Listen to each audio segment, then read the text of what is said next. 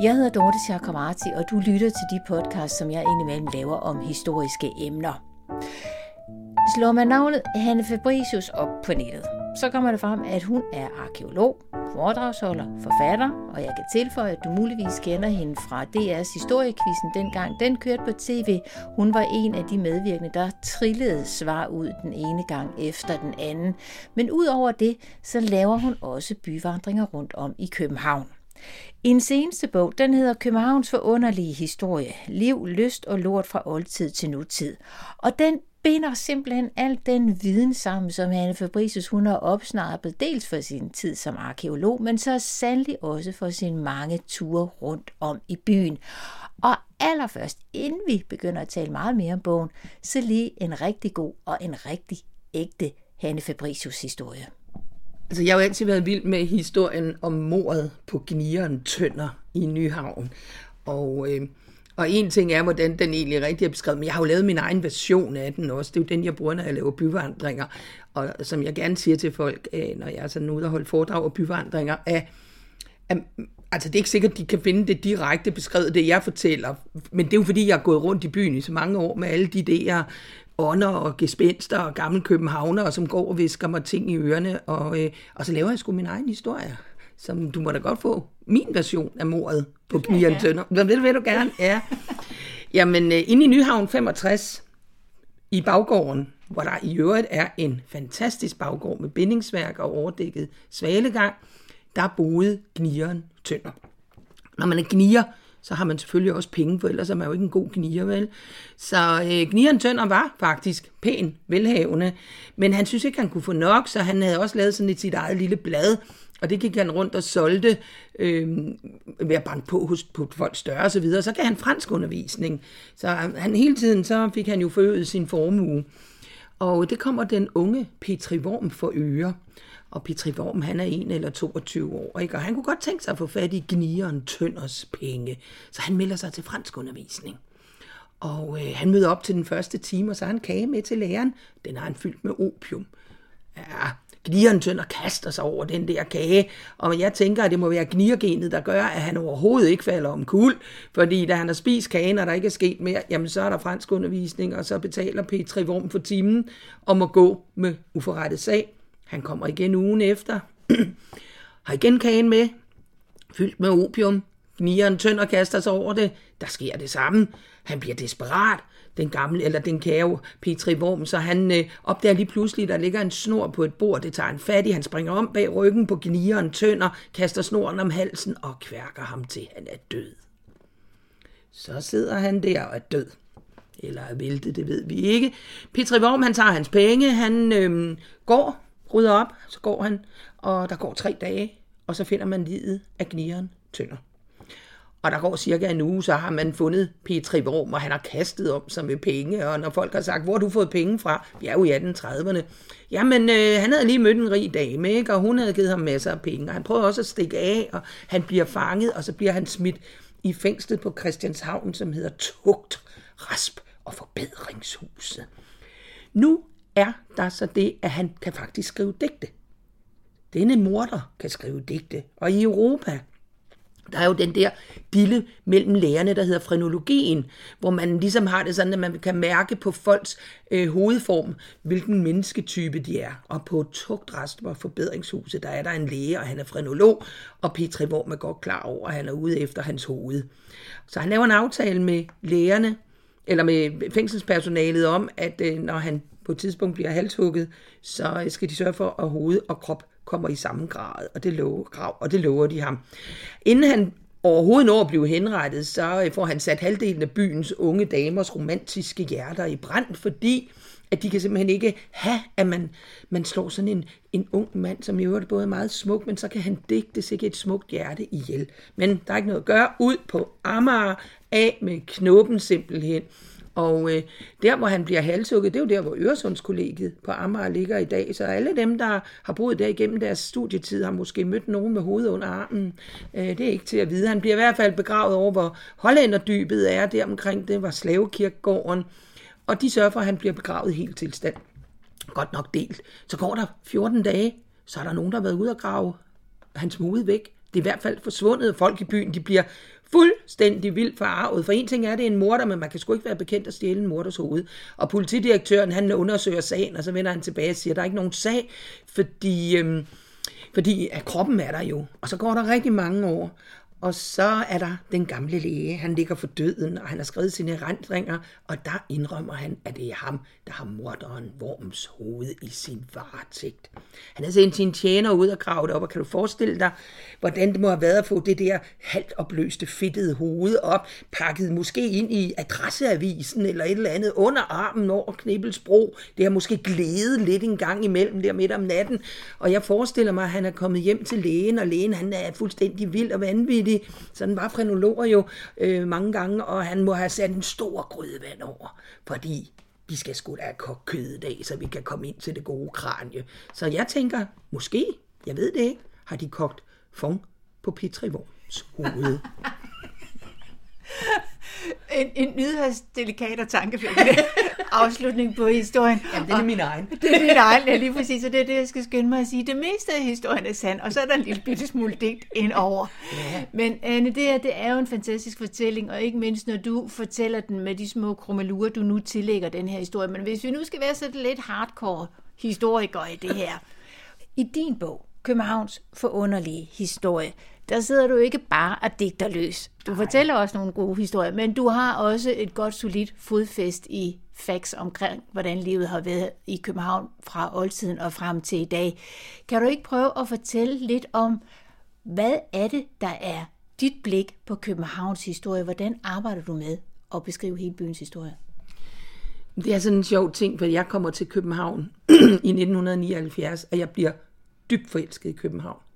Og det har jeg været lige siden, og jeg har været øh, igennem en periode på i hvert fald 10 år på Bymuseet fra 80'erne op i 90'erne, hvor jeg både sidder i billedarkivet, og det har givet mig det store blik over Københavns udvikling. Og så er jeg jo arkeolog, og jeg har været i den arkeologiske afdeling og lavet det første arkeologiske arkiv også. Og, og skrevet speciale om, om Københavns historie og, og så videre. Og, øh, og det gør bare, at jeg har en en viden om København via mange kilder, øh, som mange andre ikke har, fordi at de er ikke, det er jo ikke alle, der er lige super gode til de historiske eller de arkeologiske kilder, men jeg har altid, netop via det der, at jeg har, så jeg har læst enormt meget, men også via museet, ikke, har jeg simpelthen fået sådan et godt fundament, og så er jeg bare hammer nysgerrig, og jeg læser alt, og jeg følger med i alt, og øhm, har altid fingrene med i tingene, og så må man sige, at, øh, at jeg har jo et drømmejob, fordi jeg elsker at fortælle. Altså, jeg øh, tror sgu ikke, jeg havde været lykkelig, hvis jeg havde siddet i, i en arkeologisk udgravning i 30 år. Altså, det her er meget sjovere, og så kan jeg jo godt lide at skrive det. Jeg kan jo ikke lade være med at skrive. Og så, og så kan jeg godt lide at formidle til herre fru Jensen. Og det er derfor, det jeg synes, det er, det er så vigtigt, det er, at det er herre fru Jensen, der har betalt vores uddannelse, og nu skal de have noget tilbage. Og det får man nu altså også, dels når du laver tv, dels når du laver byvandringer, og så også her i din bog. Og titlen, undertitlen er altså, som jeg fik sagt tidligere, Liv, Lyst og Lort fra oldtid til nutid. Liv, det har du jo, mm, ja, det er godt nok også lidt med ned i graven og noget død, men ikke desto mindre. Vi har jo talt om lidt folkeliv her i, i København i 1800-tallet. Men hvis nu vi zoomer ind på begrebet lyst, hvad dækker det over?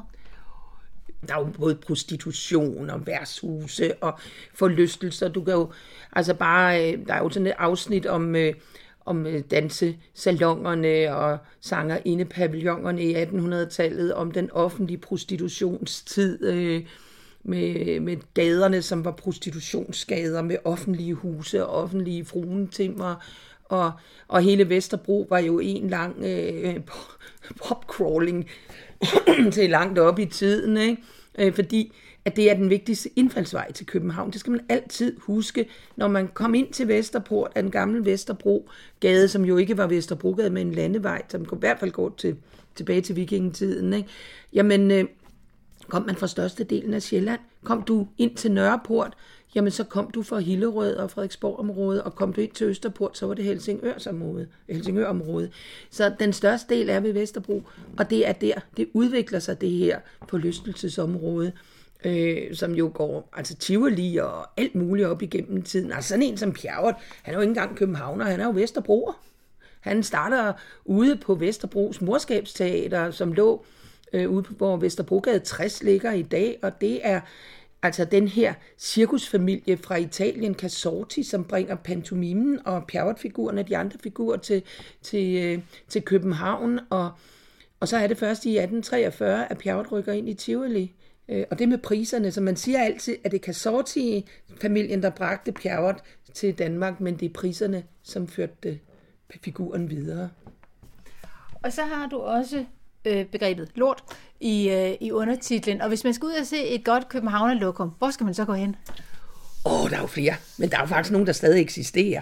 Altså, øh, der er et fantastisk lokum i Rundetårn, øh, som er et godt stykke op. Der har været to lokummer, og øh, det ene er blevet, desværre blevet fjernet, men det andet her, det er jo fra Rundetårns start fra 1642, og tænk på, hvor mange der har siddet der, og så er der, hvad hedder det, rester af, af det gule, der er derinde og brune, det er fra, de har siddet og røget pipe, for det har jo ikke lugtet godt at sidde der, men Holberg og H.C. Andersen og alle de andre har siddet der, ikke?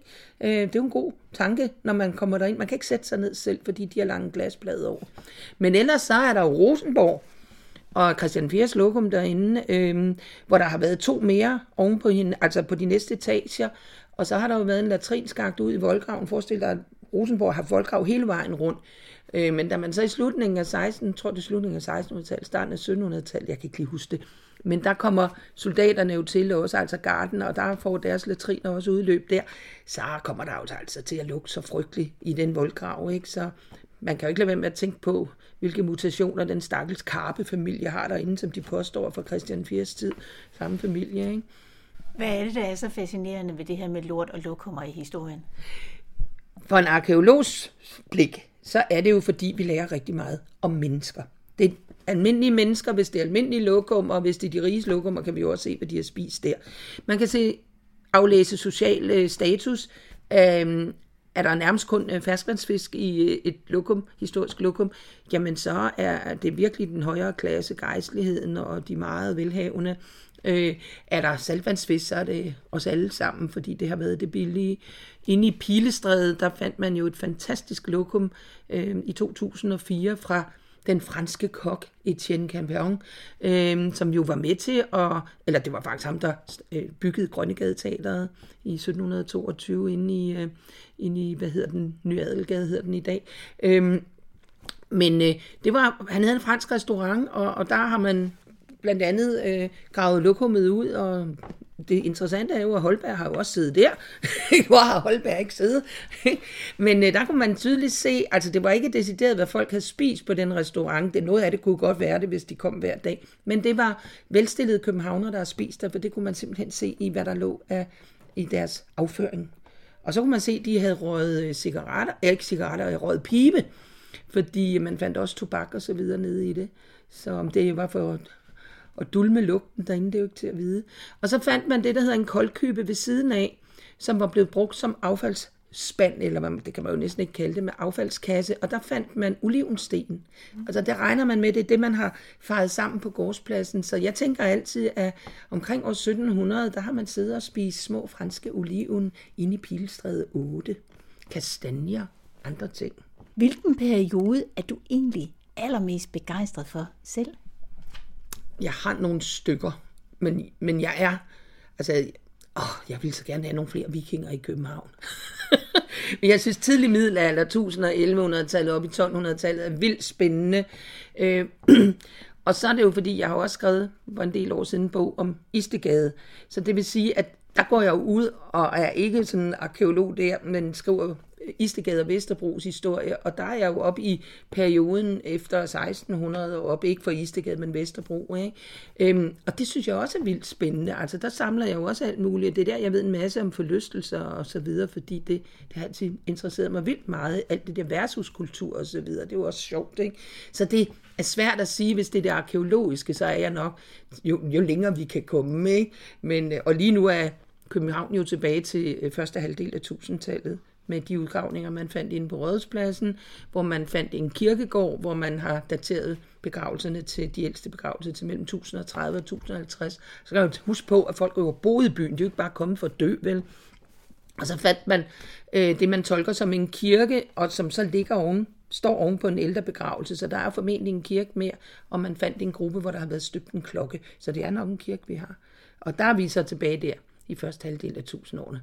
Så hvis vi er rigtig heldige, så kan det være, at Harald Blåtand dukker op en dag. Indtil videre, så tror jeg måske, det er Knud den Store. Og ellers så finder du bare på historien. Ja, jeg Vi skal nok få ham frem på en eller anden måde. Afslutningsvis, så skal jeg lige høre en ting. I Københavns forunderlige historie, der er der en karakter ved navn Plovhesten Åse. Ja. Du bliver nødt til at forklare. Altså, det skal jo siges, at jeg er jo også børnebogsforfatter. så nogle gange så kører det lidt stærkt ind i mit hoved med fantasien. Øh, så jeg har været rigtig glad for min gode redaktør, Leif Erik, over på forlaget Turbine, fordi han har lige sådan kunne styre mig, fordi forlagets direktør, han, øh, altså hvis vi havde fået lov at lave det her sammen, så var det gået helt galt. Men der sker det, at jeg sidder og skriver om øh, en skriftlig kilde til en stor gård, der hedder Østergård. Som, øh, og det er en kilde fra 1328. Og den beskriver en beholdning på gården, hvor mange dyner og tønder øl og alt muligt er der. Ikke?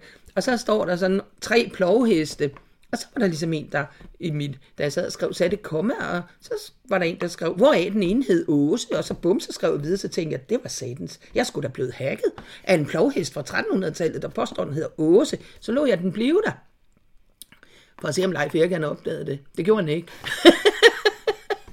og så, øh, og da jeg så siger det til ham, så siger han, du er vel godt nok, du er godt nok fræk, siger han så. Så siger jeg, jamen på en eller anden måde, så, fordi bogen henvender sig jo både til større børn og, og til voksne, så altså, hvad pokker, hvis de nu keder sig, så kan de jo lege Find Åse, så skal vi bare have en med flere steder. Og så var det jo så for forladet, at svaret kom, det var en god idé, fordi når Nationalmuseet havde kunne bruge så mange penge på en kedsomhedsknap, så var det jo dejligt, de havde en forfatter, der kunne finde ud af det selv. Så det endte jo med, at Åse, hun har skrevet ind øh, 10 steder i teksten, og hun er på syv tegninger, og Johannes Bøjsen, som har lavet de her vidunderlige tegninger, han har også modet sig med at tegne plovhesten Åse, og hun går jo direkte fra bronzealderen op i nyere tid. Hun er med mange sjove steder, men hun er med, som der var en, der sagde til mig, hvad i alverden har du fodret den plovhest med? Ja, så gammel som hun er blevet. Så, og jeg har modet mig med at skrive hende ind. Hun er nogle sjove steder, men du har nok fundet hende. Jeg har fundet plovhesten adskillige gange, og det har jeg, fordi jeg har læst Hanne Fabricius seneste bog, den der hedder Københavns forunderlige historie, liv, lyst og lort fra oldtid til nutid. Og jeg kan fortælle, at selvom Hanne og jeg vi sad her og talte, så taler vi faktisk også videre næste år i 2022, hvor vi mødes til historiske dage i København. Men meget, meget mere om det, når den tid den oprinder, det er i marts næste år. Indtil da, tusind tak for din tid. Jeg hedder Dorte Chakravarti.